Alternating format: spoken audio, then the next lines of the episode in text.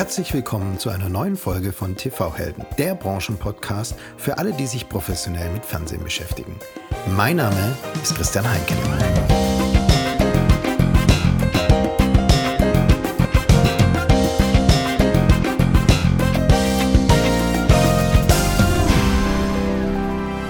Und bevor ich Ihnen meinen heutigen Gast und TV-Helden vorstelle, kurz ein Hinweis in eigener Sache. Ich würde Ihnen gerne meinen Kooperationspartner NPOR vorstellen. Sie bieten ein werbefinanziertes Videoprodukt an? Dann fragen Sie sich bestimmt, welche Werbung möchte mein Kunde, wie lange und wo sehen und wurde die Werbung beim Kunden fehlerfrei oder überhaupt ausgespielt. Solche datenbasierten Kundeninsights werden im Videostreaming immer wichtiger. Die Software-as-a-Service-Lösung von NPOR liefert die Antwort auf diese Fragen. NPOR ist der technisch weltweit führende Anbieter von Video Intelligence und Video Analytics Software. Über 150 der weltweit führenden Videoanbieter vertrauen auf NPOR. Informieren Sie sich am besten selbst unter www.npor.com. www.npaw.com. Und jetzt freue ich mich über einen ganz besonderen Gast. Er und sein Team sorgen dafür, dass Fernsehen auf allen Endgeräten funktioniert. Er liefert die Experience, die Leute lieben. Mit seinen Lösungen finden Zuschauer schnell und einfach ihren Content. Angefangen in der deutschen Provinz, heute das World Leading Entertainment Ecosystem. Herzlich willkommen Kai Christian Borchers von Free Screen Solutions. Hallo Christian, vielen Dank für die Einladung. Und du hast sofort richtig ausgesprochen. Da haben wir alle ganz lange üben müssen, bis wir Three Screen Solutions äh, sich über die Lippen gebracht haben, muss man ehrlich sagen. So leicht ist es nicht als Deutscher. ich habe es lang trainiert, darum nenne ich dich in Folge nur noch 3SS als Abkürzung. Also. Ich freue mich total, dass endlich zwei Schwaben miteinander über Fernsehen sprechen können. Ähm, denn wir, wir sprechen heute über einen echten Champion aus Schwaben. Und aber bevor wir über 3SS sprechen, wie immer in dem Podcast, fangen wir erstmal mit dir und deiner Person und deinem Werdegang an. Und da habe ich äh, ein bisschen LinkedIn konsultiert und Folgendes gelesen, dass du Executive VP bei Eonware warst, Managing ja. Director bei In Video GmbH. Ja. Genau. Und Director VOD bei Gloria, französisches genau. Unternehmen. Ne? Ja, genau, was, was waren das denn für Firmen? Welche Aufgaben hattest du denn da? Und welche Highlights und Lessons learned willst du mit uns teilen oder was sind dir da besonders in Erinnerung geblieben?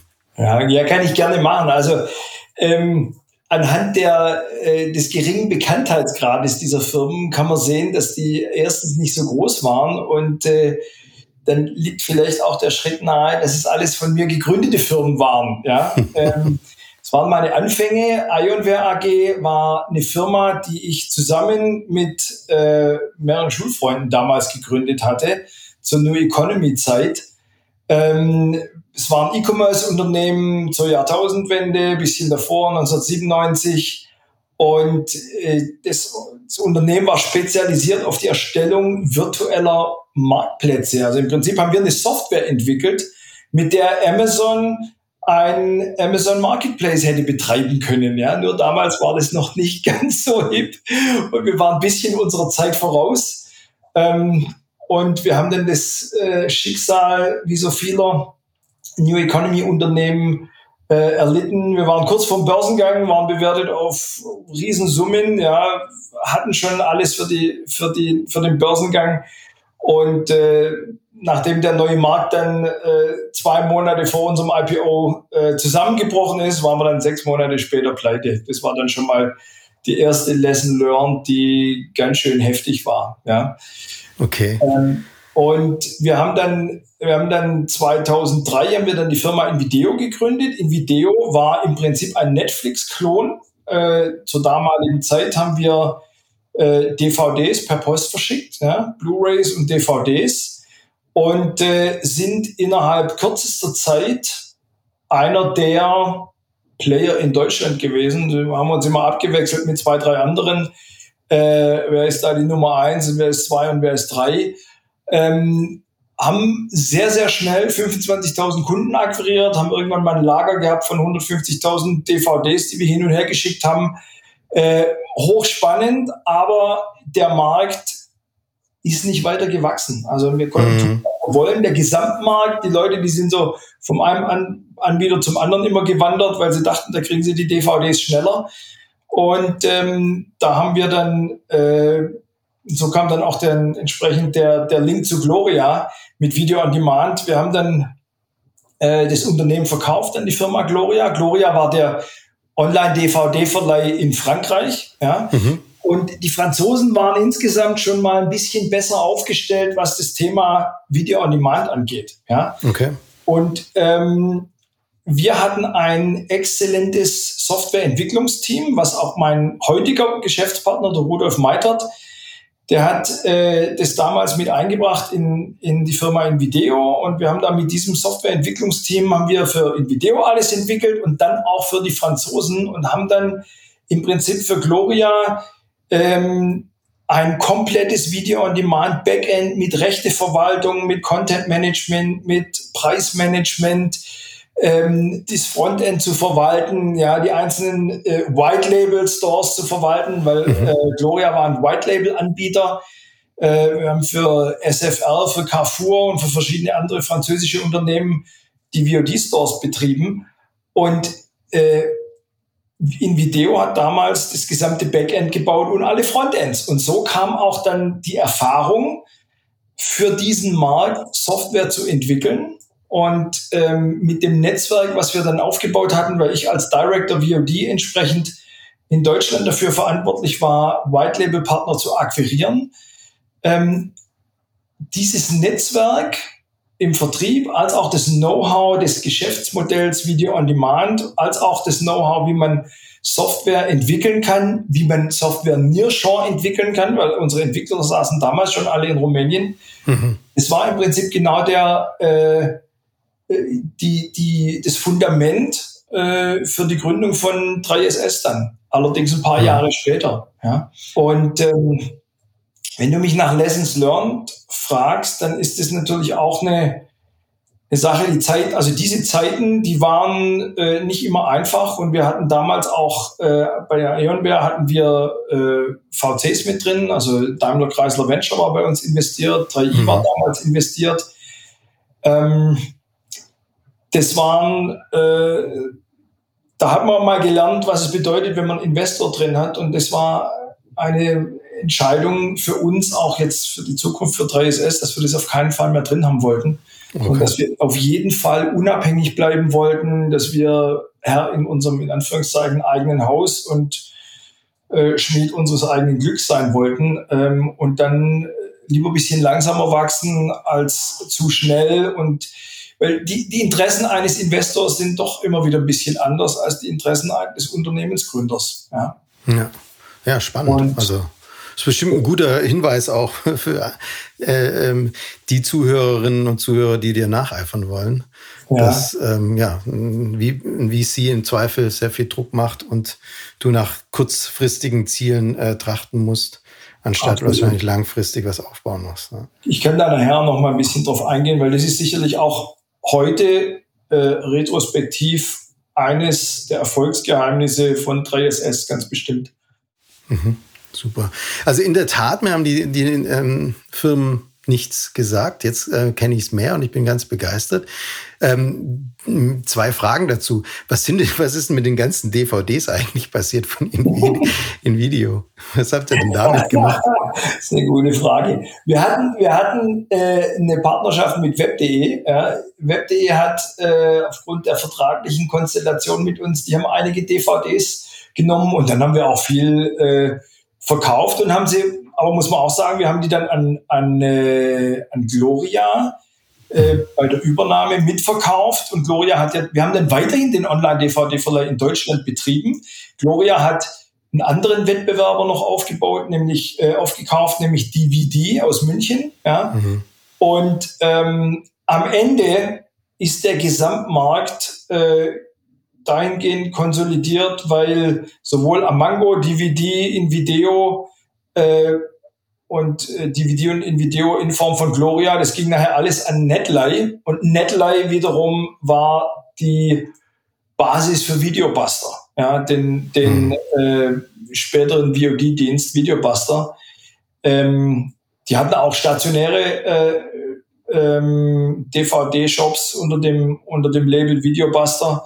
Aber im Internet lief das unter Netley und der hat nachher alles aufgekauft. Der hat immer sein äh, Pulver trocken gehalten, wie er es auch immer selber gesagt hat. Ich halte mein Pulver trocken und warte, bis ihr alle die Grätsche macht und dann kaufe ich euch auf. und irgendwann ist er aufgekauft worden oder vielleicht auch nicht ist er mehr. auch aufgekauft worden. Okay. Ja, also das war, das war eine heiße Zeit und man hat auch gesehen, dass der, muss man auch sagen, der Markt in Deutschland hat nicht funktioniert. Ja, das war, also Amazon ist ja da auch eingestiegen und mit Lovefilm, ne? Mit Lovefilm, die haben Lovefilm übernommen und äh, die wollten das zuerst selber machen, hatten mich auch äh, dann interviewt, ob ich das aufbauen will für die und dann haben sie mir die Ziele gesagt, die sie verfolgen.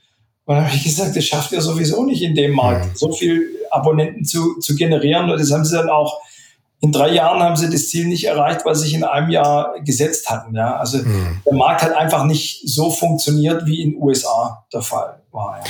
Ja, das müssen wir immer wieder feststellen. Ne? Ähm, das ja. ist halt leider so. Der deutsche TV-Markt ähm, tickt anders, aber ja. hat ja auch Vorteile, insbesondere für uns.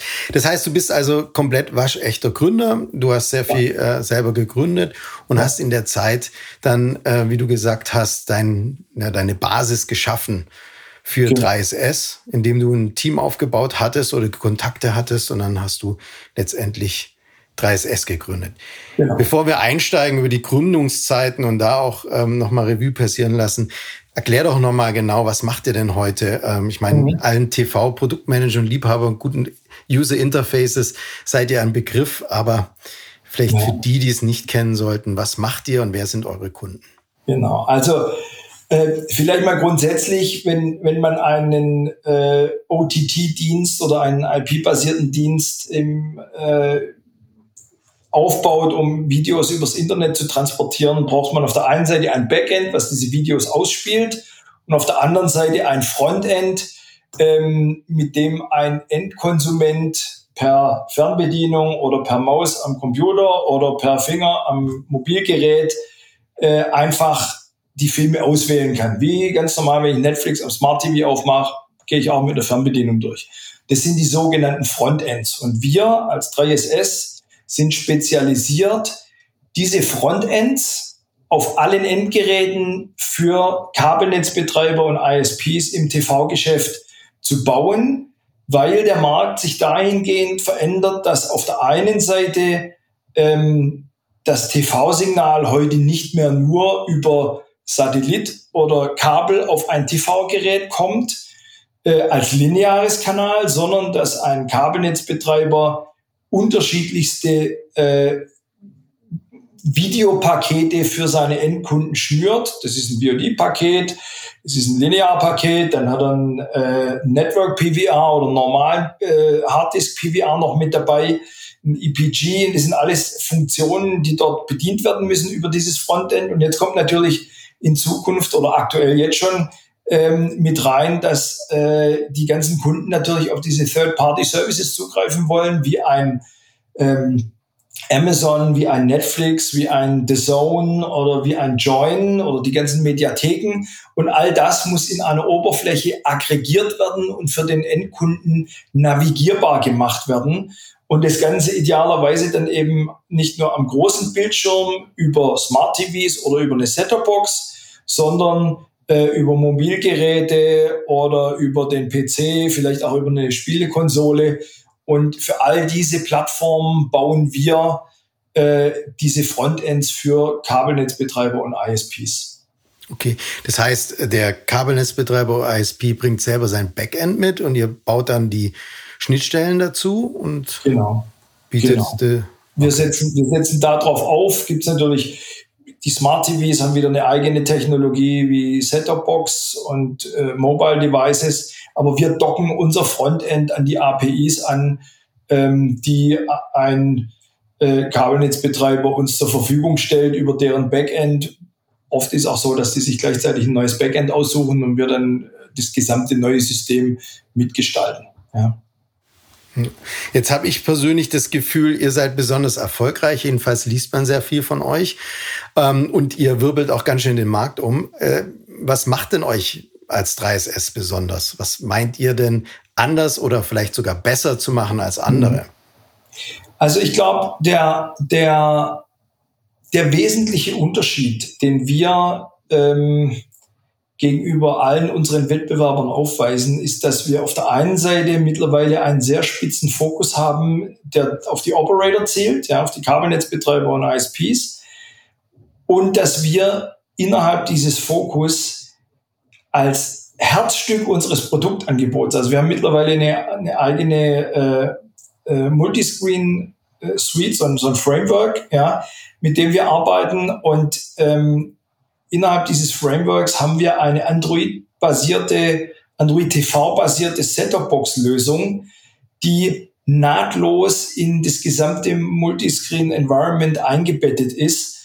Und da gibt's eigentlich auf der Welt fast niemand, der es in dieser Form so anbietet. Also ähm, die meisten machen, bilden nur die OTT-Devices ab, ja, das heißt nur die Mobile-Devices, äh, Smart TVs und, und Web. Ähm, dann gibt es Spezialisten, die auf, auf der Setup-Box, auf die Setup-Box spezialisiert sind. Äh, und wir haben ein integriertes Paket, ähm, welches die Setup-Box und die OTT-Devices zusammenführt. Und da sind wir ziemlich einzigartig. Und jetzt kommt dazu, dass wir m, nicht allein fokussiert sind auf Android TV von Google, aber dass wir dort sehr, sehr viel Erfahrung haben, weil wir die ersten waren, die in diesem Bereich Android TV-Lösungen überhaupt entwickelt haben. Ähm, mit der Swisscom haben wir auf, das war damals, gab es noch kein Android TV, sondern es war dann eine AOSP, also Android Open Source Plattform basierte TV-Lösung und es war die erste weltweit, die auf AOSP lief. Mhm. Danach haben wir als zweiten Kunden Kanal Digital in Norwegen gewonnen. Die haben dann die erste Android TV-Lösung äh, äh, ausgewählt und wir haben die entwickelt für die. Und danach waren wir die ersten auch weltweit, die eine Operator-Tier-Lösung gebaut haben. Also das ist der spezielle, äh, die spezielle Android TV-Ausprägung für Operator von Google. Und da haben wir auch weltweit die erste Lösung gebaut. Und so haben wir eigentlich, ähm, waren wir in allen drei Ausprägungsstufen das erste Unternehmen, was weltweit da eine Lösung an den Start gebracht hat und haben uns da einen äh, Wissensschatz und ein Know-how aufgebaut, ähm, was die anderen erstmal nicht hatten. So, ja. Und ich glaube, das macht uns schon einigermaßen äh, besonders. Ähm, wir kommen natürlich aus dem zentraleuropäischen Markt, ja, haben dann als nächstes sehr stark nach Skandinavien expandiert, haben in Skandinavien Kunden äh, Alente mittlerweile, ja, wir haben Elisa in in Lettland, wir haben Altibox in Norwegen, Stofa in Dänemark, also Skandinavien sind wir ganz stark, ja. Äh, sind aber auch dann in Belgien, in Österreich mittlerweile unterwegs äh, und auch, auch jetzt verstärkt in Nord- und Südamerika, ja, wo wir auch unsere ersten Kunden jetzt gewonnen haben. Hm, spannend. Wie kam das? Also ihr, ich glaube, ihr seid, was seid ihr, Global Partner oder Ex, ähm, Special Partner von Google oder wie nennt man sowas? Ähm, Entwicklungspartner? Ich weiß gar nicht, wie wir, wie wir uns da nennen. Also wir sind, wir sind ein über die, also wie kam das Ganze, wie kam die Partnerschaft mit Google? Ja. Wir haben äh, Comhem entwickelt und ähm, Comhem war, wie gesagt, die erste Operator-Tier-Lösung am Markt. Und Google hat diese man muss ja immer in diesen Projekten sehr eng mit Google zusammenarbeiten auch, ja, weil Google zertifiziert ja diese Lösungen und, und ist da, ist da sehr stark selber involviert. Und Google war extrem beeindruckt, was wir äh, sowohl designtechnisch als auch featuretechnisch äh, aufgesetzt haben auf ihrer Android TV-Lösung. Und ähm, somit hat sich das entwickelt, dass unsere Comham-Lösung quasi die Referenzimplementierung für Google auf Android TV geworden ist, was die dann auch äh, auf den ganzen Messen überall gezeigt äh, haben. Und durch diese enge Kooperation haben wir natürlich auch äh, teilweise äh, Zugänge zu APIs bekommen, die äh, noch nicht öffentlich waren, ja, und äh, um auch für, für Messen jetzt äh, wie die IBC, um dort Features zu präsentieren, die die dort erst launchen wollten. Ja, aber weil wir eben diese Referenzimplementierung hatten, ähm, haben wir dann schon mal äh, die Visualisierung in, in einem Frontend äh, entwickelt und auf der Messe haben sie es dann gezeigt, so dass auch andere Partner darauf aufbauen konnten. Und äh, so hat sich im Prinzip eine sehr, sehr enge Partnerschaft mit Google entwickelt, die ähm, auf der einen Seite ähm, mit dem Produktteam und mit dem Tech-Team von Google zu einem sehr engen Austausch immer führt. Ja. Ja. Also ähm, Global Partner von Google werden wahrscheinlich viele, aber Referenzimplementation von, ähm, von, von Google, das schaffen nur sehr wenige oder nur ihr in dem Fall. Ähm, wirklich großartige Story. Ähm, jetzt sitzt ihr hauptsächlich in Stuttgart äh, oder ihr habt weltweit sechs Standorte. Ähm, aber wie sieht denn jetzt so eine Zusammenarbeit mit Google aus? Äh, trefft ihr euch regelmäßig oder habt ihr Mitarbeiter vor Ort bei Google in Amerika? Nein, also so weit, so weit geht es nicht. Ich meine, muss man dann dazu sagen, dass in den letzten anderthalb Jahren sowieso nichts mehr mit Treffen war. Ja, ähm, durch Corona. Aber wir, wir stehen sowohl mit dem Tech-Team als auch mit dem Produktteam von Google in permanentem, engem Austausch. Ja. Ähm, wir, klar, wenn man die Leute dann kennt, dann kriegt man vielleicht auch mal auf einem kleinen Dienstweg irgendwie eine Information äh, oder eine API zugespielt, ja, und ähm, so läuft im Moment die Kooperation. Wir, wir waren teilweise, also Google war teilweise unser Kunde und hat auch dafür bezahlt, dass wir diese Lösung, die wir ja, die war ja eigentlich auf Schwedisch von Comham, die haben wir dann in englischer Sprache umgebaut, ja, damit sie überhaupt zeigbar war auf den, auf den Messen, ja. Äh, da hat Google dann auch was dafür bezahlt. Aber ansonsten äh, sind wir jetzt nicht, das kann Google auch nicht machen, muss man ehrlich sagen. Deren Ziel ist ja, ähm, mit mehreren Tech-Partnern möglichst einen großen Footprint zu erreichen weltweit. Und da können die uns jetzt nicht so bevorzugen, wie wir es gerne hätten, muss man leider sagen, ja. Okay, klar. Was sind denn deiner Meinung nach die Vorteile von Android TV? Weil ihr habt ja wirklich jetzt sehr stark euch darauf spezialisiert. Das heißt, ihr glaubt auch an die Lösung, ne? Also wir glauben absolut an die Lösung. Ähm, Android hat natürlich für, für einen Operator äh, Stand heute sehr, sehr viele Vorteile. Ähm, zuallererst ist es natürlich die technologische Plattform, die es einfacher macht, überhaupt eine schicke äh, Frontend-Lösung aufzusetzen. Ja, es ist einfacher, als wenn ich jetzt hier auf einer Set-Top-Box mit Linux irgendwie was rumentwickeln muss. Ja, also Android bietet da erstmal eine sehr technologisch mittlerweile, am Anfang war das auch nicht so, aber mittlerweile eine sehr solide, stabile Basis. Ja, das ist mal das eine. Auf der anderen Seite ähm, ist es klar, dass mit Android auch ein Play Store mitkommt, der schon eine ganze Menge Apps mitbringt. Ja, und ähm, ich sag mal, die, die ganzen Operator, die haben natürlich mit äh, Cord Cutting und Churn zu kämpfen äh, weil die Third Parties, so wie Netflix, die ganzen OTT-Anbieter, Netflix, Amazon, Join, ich habe es ja vorher schon genannt, äh, die auch, bieten auch ein mittlerweile gutes TV-Erlebnis schon an. Ja? Und dann ist die Frage, stelle ich mich gegen die als Operator oder versuche ich die irgendwie mit zu integrieren? Und wenn ich mich dann auf die Seite stelle, ich sollte die integrieren und werde, sollte, das ist natürlich auch unsere Story dahinter zu den Operatoren. Die müssen alle super Aggregatoren werden, damit sie ihre Kunden mit unterschiedlichsten Content-Bouquets äh, beliefern können. Äh, und da brauche ich natürlich idealerweise einen App Store und Google bringt den per se schon mit. Ja, und ein wesentlicher Player innerhalb dieses App Stores ist natürlich auch YouTube. Ähm, YouTube bekommt auch immer mehr äh, Zulauf. Ich, ich merke das an meinem eigenen Konsum. Ich, ich schaue mittlerweile ganz viel YouTube am Big Screen, ja.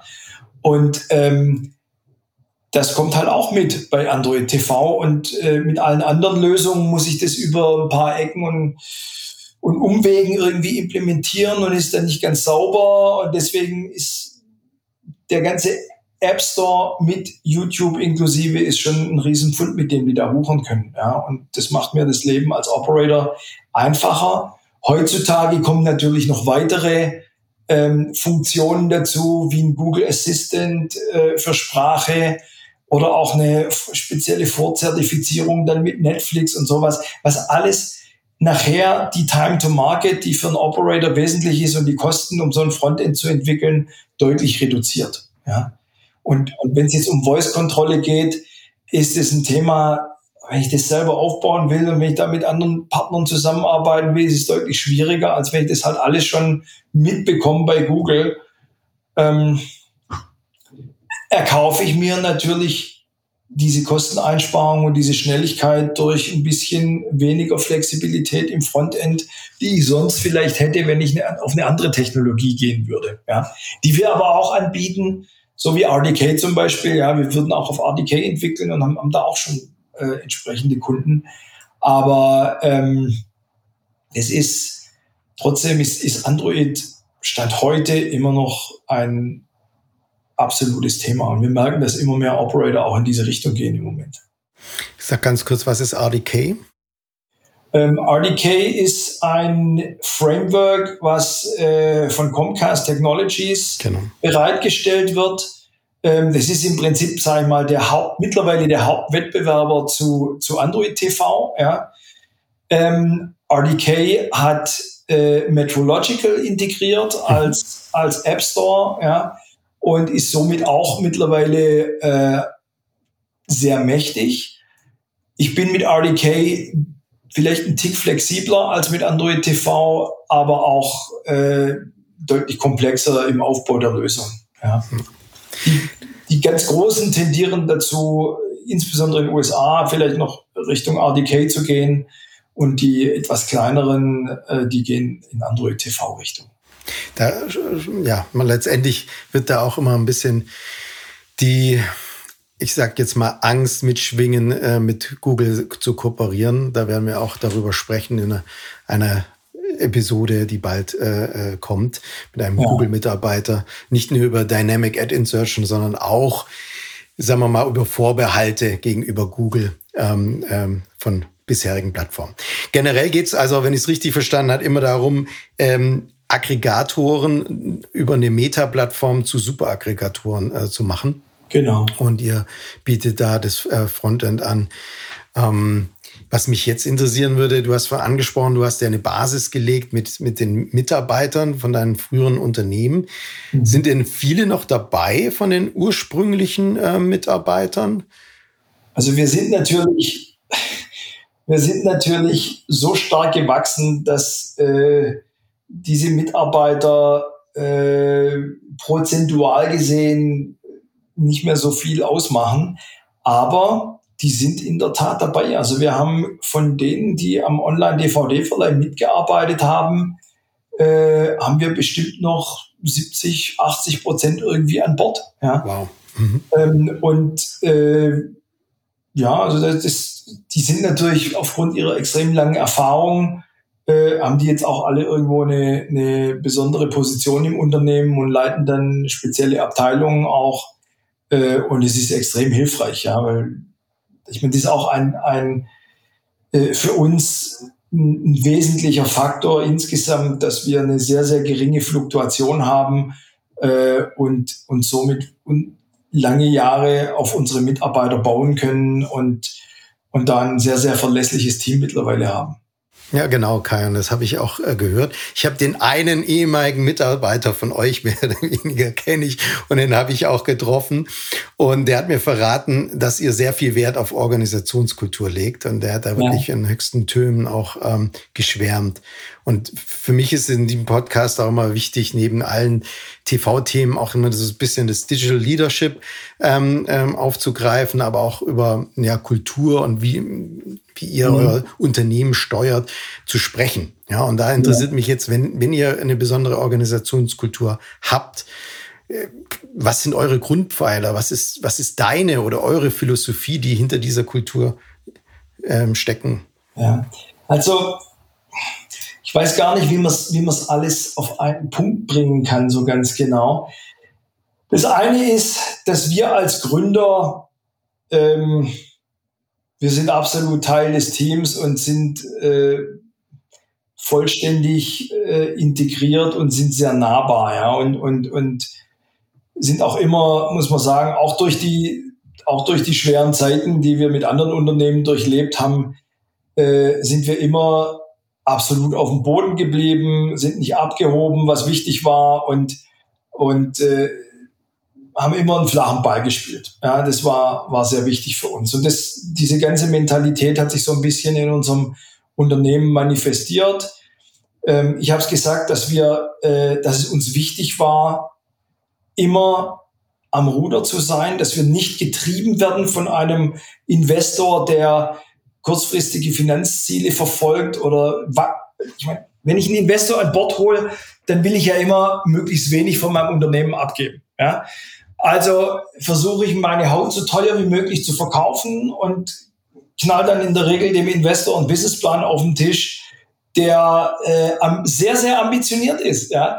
Und äh, diese Ambitionen, die muss ich natürlich auch erfüllen, sonst kommt der Investor hinterher und meint, jetzt brauche ich aber mehr Anteile, wenn er eure Ziele nicht erreicht. Und somit bist du eigentlich immer nur am Hinterherrennen. Und das haben wir von vornherein vermieden. Wir haben, wir haben gegründet, wir waren vom ersten Jahr an profitabel und sind dann organisch gewachsen, wachsen mittlerweile mit, mit 30 Prozent im Jahr, haben dieses Jahr schon 40 neue Leute eingestellt und wachsen weiter. Ähm, und wir haben eine Organisationsstruktur, die so ein bisschen holokratisch angelegt ist. Holokratisch bedeutet, dass ähm, ganz viel Macht in den Händen der Mitarbeiter liegt. Ja, dass wir nicht hierarchisch von oben äh, strukturiert sind, sondern dass wir ein bisschen, dass die Mitarbeiter auch ganz viel eigenen Entscheidungsspielraum haben und äh, wir äh, in sogenannten Circles organisiert sind. Das heißt, es gibt nicht zwingend, ich bin der Chef von dieser Person und diese Person muss immer an mich reporten, sondern äh, es gibt bestimmte Circles, bestimmte Kreise zu bestimmten Themen. Ähm, da kann diese eine Person als Circle Lead auch mal mein Chef sein. Ja? Mhm. Und hat mir dann was zu sagen, was ich zu tun und zu lassen habe im, im Zweifelsfall. Ja? Ähm, ich stehe jetzt stellvertretend für vielleicht auch andere Manager. Ja? Das spielt überhaupt keine Rolle in dem Moment, sondern ähm, wichtig ist, dass jeder ähm, für bestimmte Themen accountable und responsible ist und diese Struktur sich auch permanent wandelt. Das ist wie so ein Organismus. Ja? Und somit sind wir sehr flexibel, wir sind sehr lean, ähm, wir agieren im Vergleich zu anderen mit, mit sehr, sehr schlanken Teams und sind dadurch wahrscheinlich auch äh, ja, insgesamt äh, auch finanziell einfach erfolgreich. Ja? Mhm. Wie viele Mitarbeiter habt ihr im Moment? Ähm, also wir sind im Moment irgendwo bei 250 und äh, wachsen dieses Jahr noch weiter, wahrscheinlich irgendwo auf 270, vielleicht sogar 280 Mitarbeiter dieses Jahr. Also es, momentan ist extrem, extrem viel äh, äh Momentum drin, muss man sagen. Ja. Weltweit sechs Standorte habe ich gelesen. Ja. Also verteilt. Also Wo sitzen die meisten? Sitzen die dann in Rumänien oder? Die meisten sitzen in Rumänien. Also wir sind in Deutschland, obwohl dort das Hauptquartier ist, äh, haben wir mit, mit Abstand die wenigsten Mitarbeiter an diesem Standort. Ja. Ähm, für, wenn, ich, wenn ich von Deutschland rede, dann äh, rede ich sogar auch von unseren äh, Vertrieblern, die in Italien, Frankreich, England sitzen. Ja, ähm, und ähm, wir haben dann auch Architekten, einer sitzt in Berlin, einer sitzt in Mannheim. Wir haben insgesamt eine sehr verteilte Organisation. Aber die Haupt, der größte Standort ist in Rumänien in, in äh, Târgu Mureș. Wir haben einen in Brasov, einen in Cluj in Rumänien, dann haben wir einen in Chisinau in Moldawien und einen in Sumi in der Ukraine. Ja. Und äh, der größte Standort in, in Muresch, das sind circa, wie viel sind das, sind über 100 Mitarbeiter mittlerweile, vielleicht 110 oder sowas, ja. Ja, und wie, wie lebt ihr? Also jetzt die letzten eineinhalb Jahren waren ja Herausforderungen für alle, insbesondere puncto Kommunikation. Ja. Wie habt ihr denn die letzten eineinhalb Jahre äh, gemeistert und wie konntet ihr eure Kultur in diesen virtuellen Zeiten denn leben? Ja, ja, das ist natürlich, das war natürlich für uns auch erstmal ähm, einigermaßen Neuland. Wir haben so ein bisschen sage ich ganz ehrlich, ein bisschen ähm, Panik will ich nicht sagen, aber wir haben schon ein bisschen das Schwitzen angefangen und überlegt, naja, wie läuft das jetzt mit dem Vertrieb, wenn keine Messen mehr stattfinden? Weil ich meine, gerade in unserem Bereich, äh, man kauft oder, oder man, man überzeugt Kunden auch durch Vertrauen. Ja, und Vertrauen wird aufgebaut, indem ich die Kunden näher kennenlerne, mit denen mal essen gehe, wenigstens mal face to face mit denen sprechen kann. Und wenn das alles nicht mehr geht, da haben wir also schon gedacht, wie wird es laufen? Ja? Äh, erstaunlicherweise, nachdem sich dann äh, unsere Kunden mal sortiert hatten und auch an ihre Homeoffice-Situation gewöhnt hatten, plötzlich lief es relativ gut und die gesamte Industrie, ich glaube, das hörst du sicherlich von anderen Teilnehmern auch, hat sich da irgendwie arrangiert. Ja? Und mittlerweile stellen wir fest, also wir haben, nur mal als Beispiel, Früher wären wir für einen Account nach Südamerika, wären wir dahin geflogen, ja, hätten dann, weil es ein multiterritoriales Account gewesen wäre, in mehreren Ländern irgendwelche Einzelmeetings abgehalten. Und heute haben wir zeitgleich über Teams eine Demo gemacht mit 40 Teilnehmern aus, aus sieben Standorten bei denen. Ja, wäre vorher undenkbar gewesen. Und, und somit ist sowas äh, auch deutlich effizienzfördernd. Äh, wir hatten das Glück, muss man sagen, durch unsere Dezentralisierung und durch unsere vielen verteilten Standorte und durch und dadurch, dass auch nicht unsere Teams immer nur äh, homogen an einem Standort sitzen, sondern die sind immer übergreifende Teams. Der eine sitzt vielleicht in Moldawien, Sumi, auch unterschiedliche Standorte in, in, äh, in Rumänien, die da integriert sind und dann vielleicht noch ein Deutscher dabei. Ähm, dadurch sind wir sowieso schon an Teams gewöhnt gewesen. Früher haben wir mehr Skype genutzt, jetzt nutzen wir eben mehr Teams, ja. Aber wir waren eigentlich dieses Remote Working schon vorher gewohnt. Und was wir jetzt tun mussten, ist, dass wir natürlich diese gesamte technische Infrastruktur auch für unsere Entwickler ins Homeoffice transferieren mussten. Das war dann nicht immer ganz einfach, aber hat unterm Strich so gut geklappt, ähm, dass wir auch jetzt natürlich, so wie viele andere Unternehmen, sind wir auch nicht die einzigen, dieses Thema Homeoffice äh, weiter äh, zur Verfügung stellen für die Mitarbeiter und sagen, ihr müsst nicht immer in, ins Büro immer kommen, ja, kein Problem. Mal zwei Tage da, die Woche mal drei, es wird, wird man sehen, wie sich das einspielt. Ja.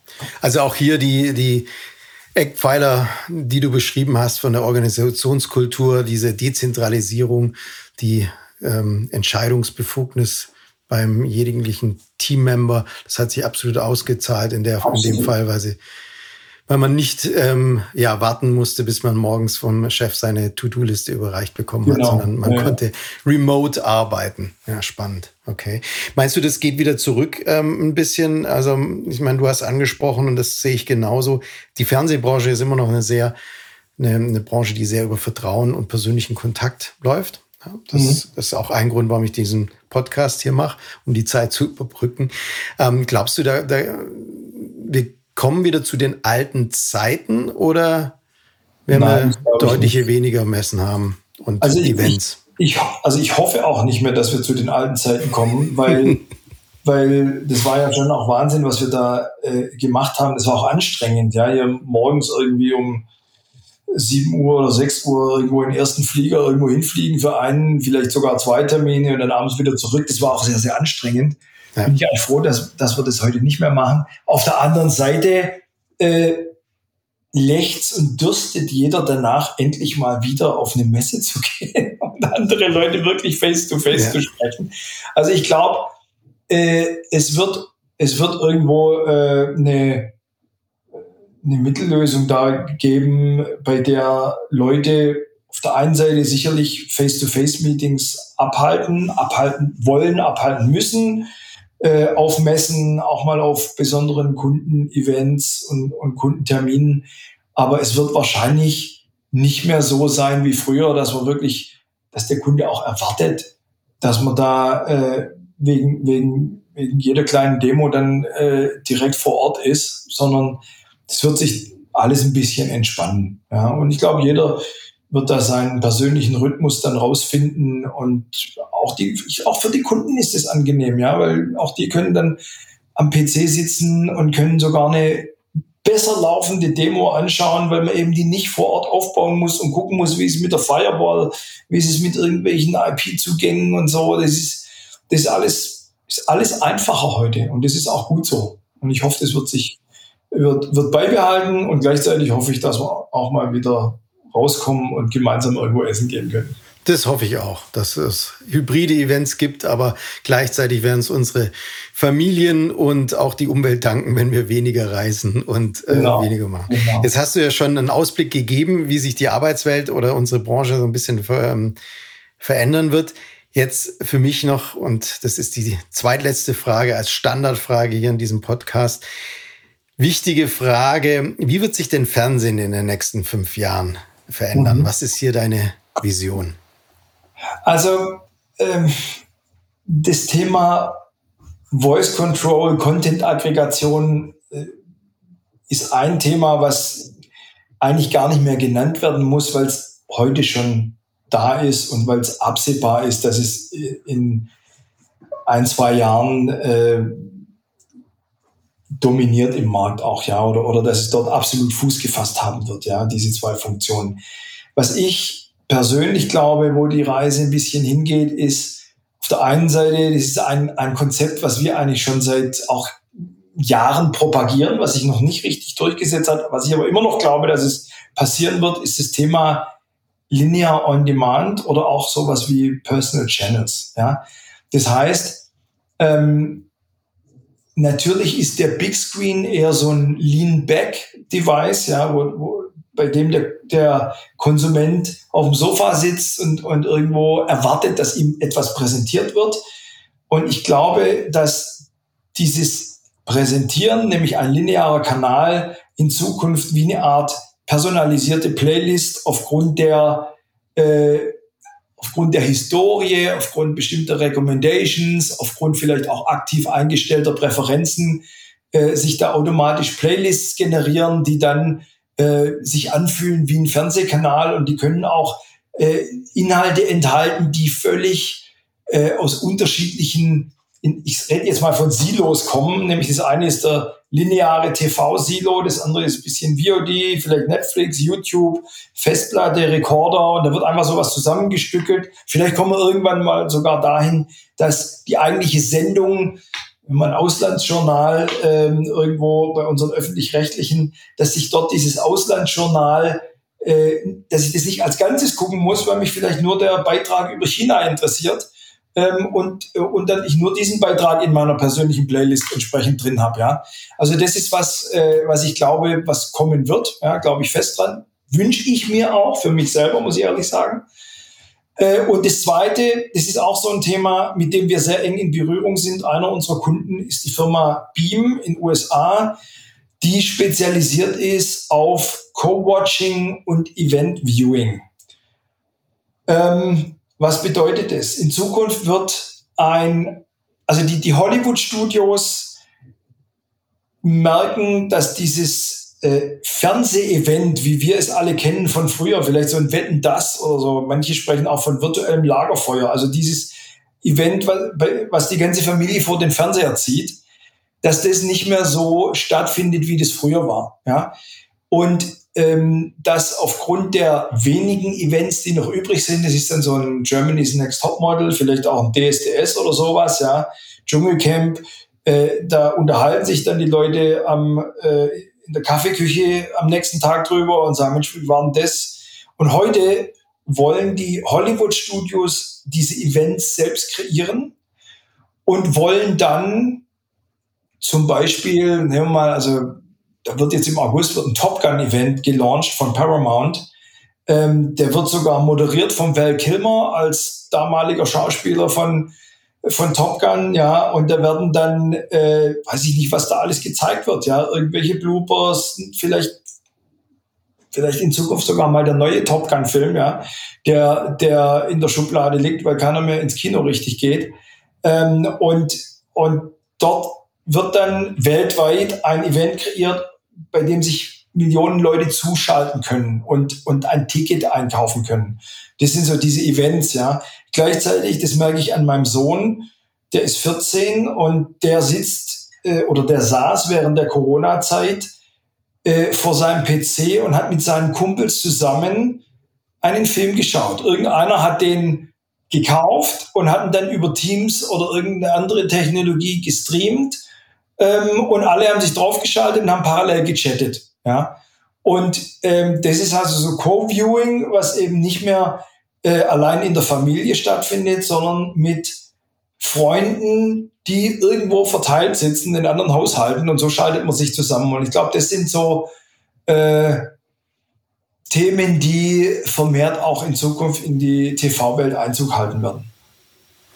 Ich danke dir total für diese zwei Themen. Sie unterscheiden sich dann doch von den Themen, die wir vor Gäste, die anderen TV-Helden schon besprochen haben. Und es sind ja eigentlich zwei sehr gegensätzliche Themen, die du gerade gesprochen hast. Auf der einen Seite diesen ja. ähm, Me, Myself and I äh, Channel, der komplett ja. für mich meine speziellen Wünschen konfiguriert und auf der anderen Seite wieder das Lagerfeuer, sei es jetzt virtuell oder sonstiges, in die, in die Zimmer zu bringen. Spannend, sehr cool.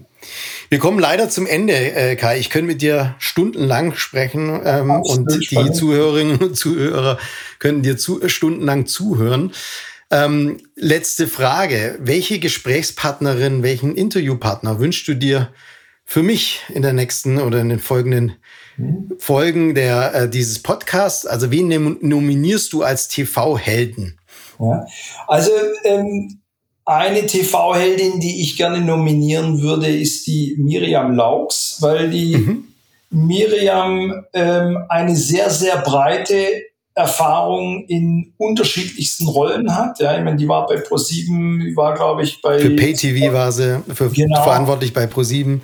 Ja, und ähm, dann war sie bei Fox, glaube ich. Ne? Äh, Fox National Geographic war genau, sie. Genau, bei Fox mhm. war sie auch, ja und hat schon extrem viele äh, Stationen sowohl im Content-Bereich durchlaufen bei den Broadcastern und ist jetzt aber bei einem, äh, war ja auch bei Amazon, ja, und, und ist jetzt bei einem, bei einem ähm, Technologieunternehmen bei Roku gelandet. Äh, und ich glaube, die hat ganz viel zu erzählen, ja, weil die ein sehr, sehr breites Spektrum schon erlebt hat und abdeckt. Ich glaube, das könnte sehr spannend sein. Ja. ja. definitiv. Also da freue ich mich auf Miriam Laux. Werde ich dann gleich anschreiben. Danke für die Nominierung. Lieber Kai, vielen, vielen herzlichen Dank für die Vorstellung von 3SS und die Einblicke in euer tägliches Tun, eure Kultur und eure Expansionspläne. Vielen Dank, dass du dich und deinen Werdegang so offen äh, vorgestellt hast und dass wir so offen drüber sprechen konnten. Also ganz spannend für mich. Ich habe viel gelernt, auch ähm, wie du zu 3SS gekommen bist oder wie, was deine Beweggründe waren, 3SS zu gründen. Ich wünsche dir und deinem Team weiterhin alles erdenkliche Gute. Seid weiterhin bitte so innovativ und sorgt dafür, dass Fernsehen nicht durch schlechtes User Interface, durch ein schlechtes User Interface an Attraktivität verliert. Ja, das wünsche ich mir ganz arg. Christian, vielen herzlichen Dank, dass ich die Möglichkeit hatte, hier mal ein bisschen aus dem Nähkästchen zu plaudern und auch unsere Firma vorzustellen. Äh, war, war ein spannendes Gespräch, was mir auch viel Spaß gemacht hat. Super. Vielen Dank. Und bei Ihnen, liebe Zuhörerinnen und Zuhörer, bedanke ich mich auch fürs Einschalten. Ich hoffe, diese Folge von TV Helden hat Ihnen gefallen. Falls ja, dann bewerten Sie uns bitte doch auf Apple und empfehlen Sie uns weiter. Und wenn Sie Anregungen haben, schreiben Sie mir bitte unter mail at tv-helden.com. Vielen Dank an NPOR für die Unterstützung dieser Episode und vielen herzlichen Dank und auf Wiederhören wünscht Christian Heinkele.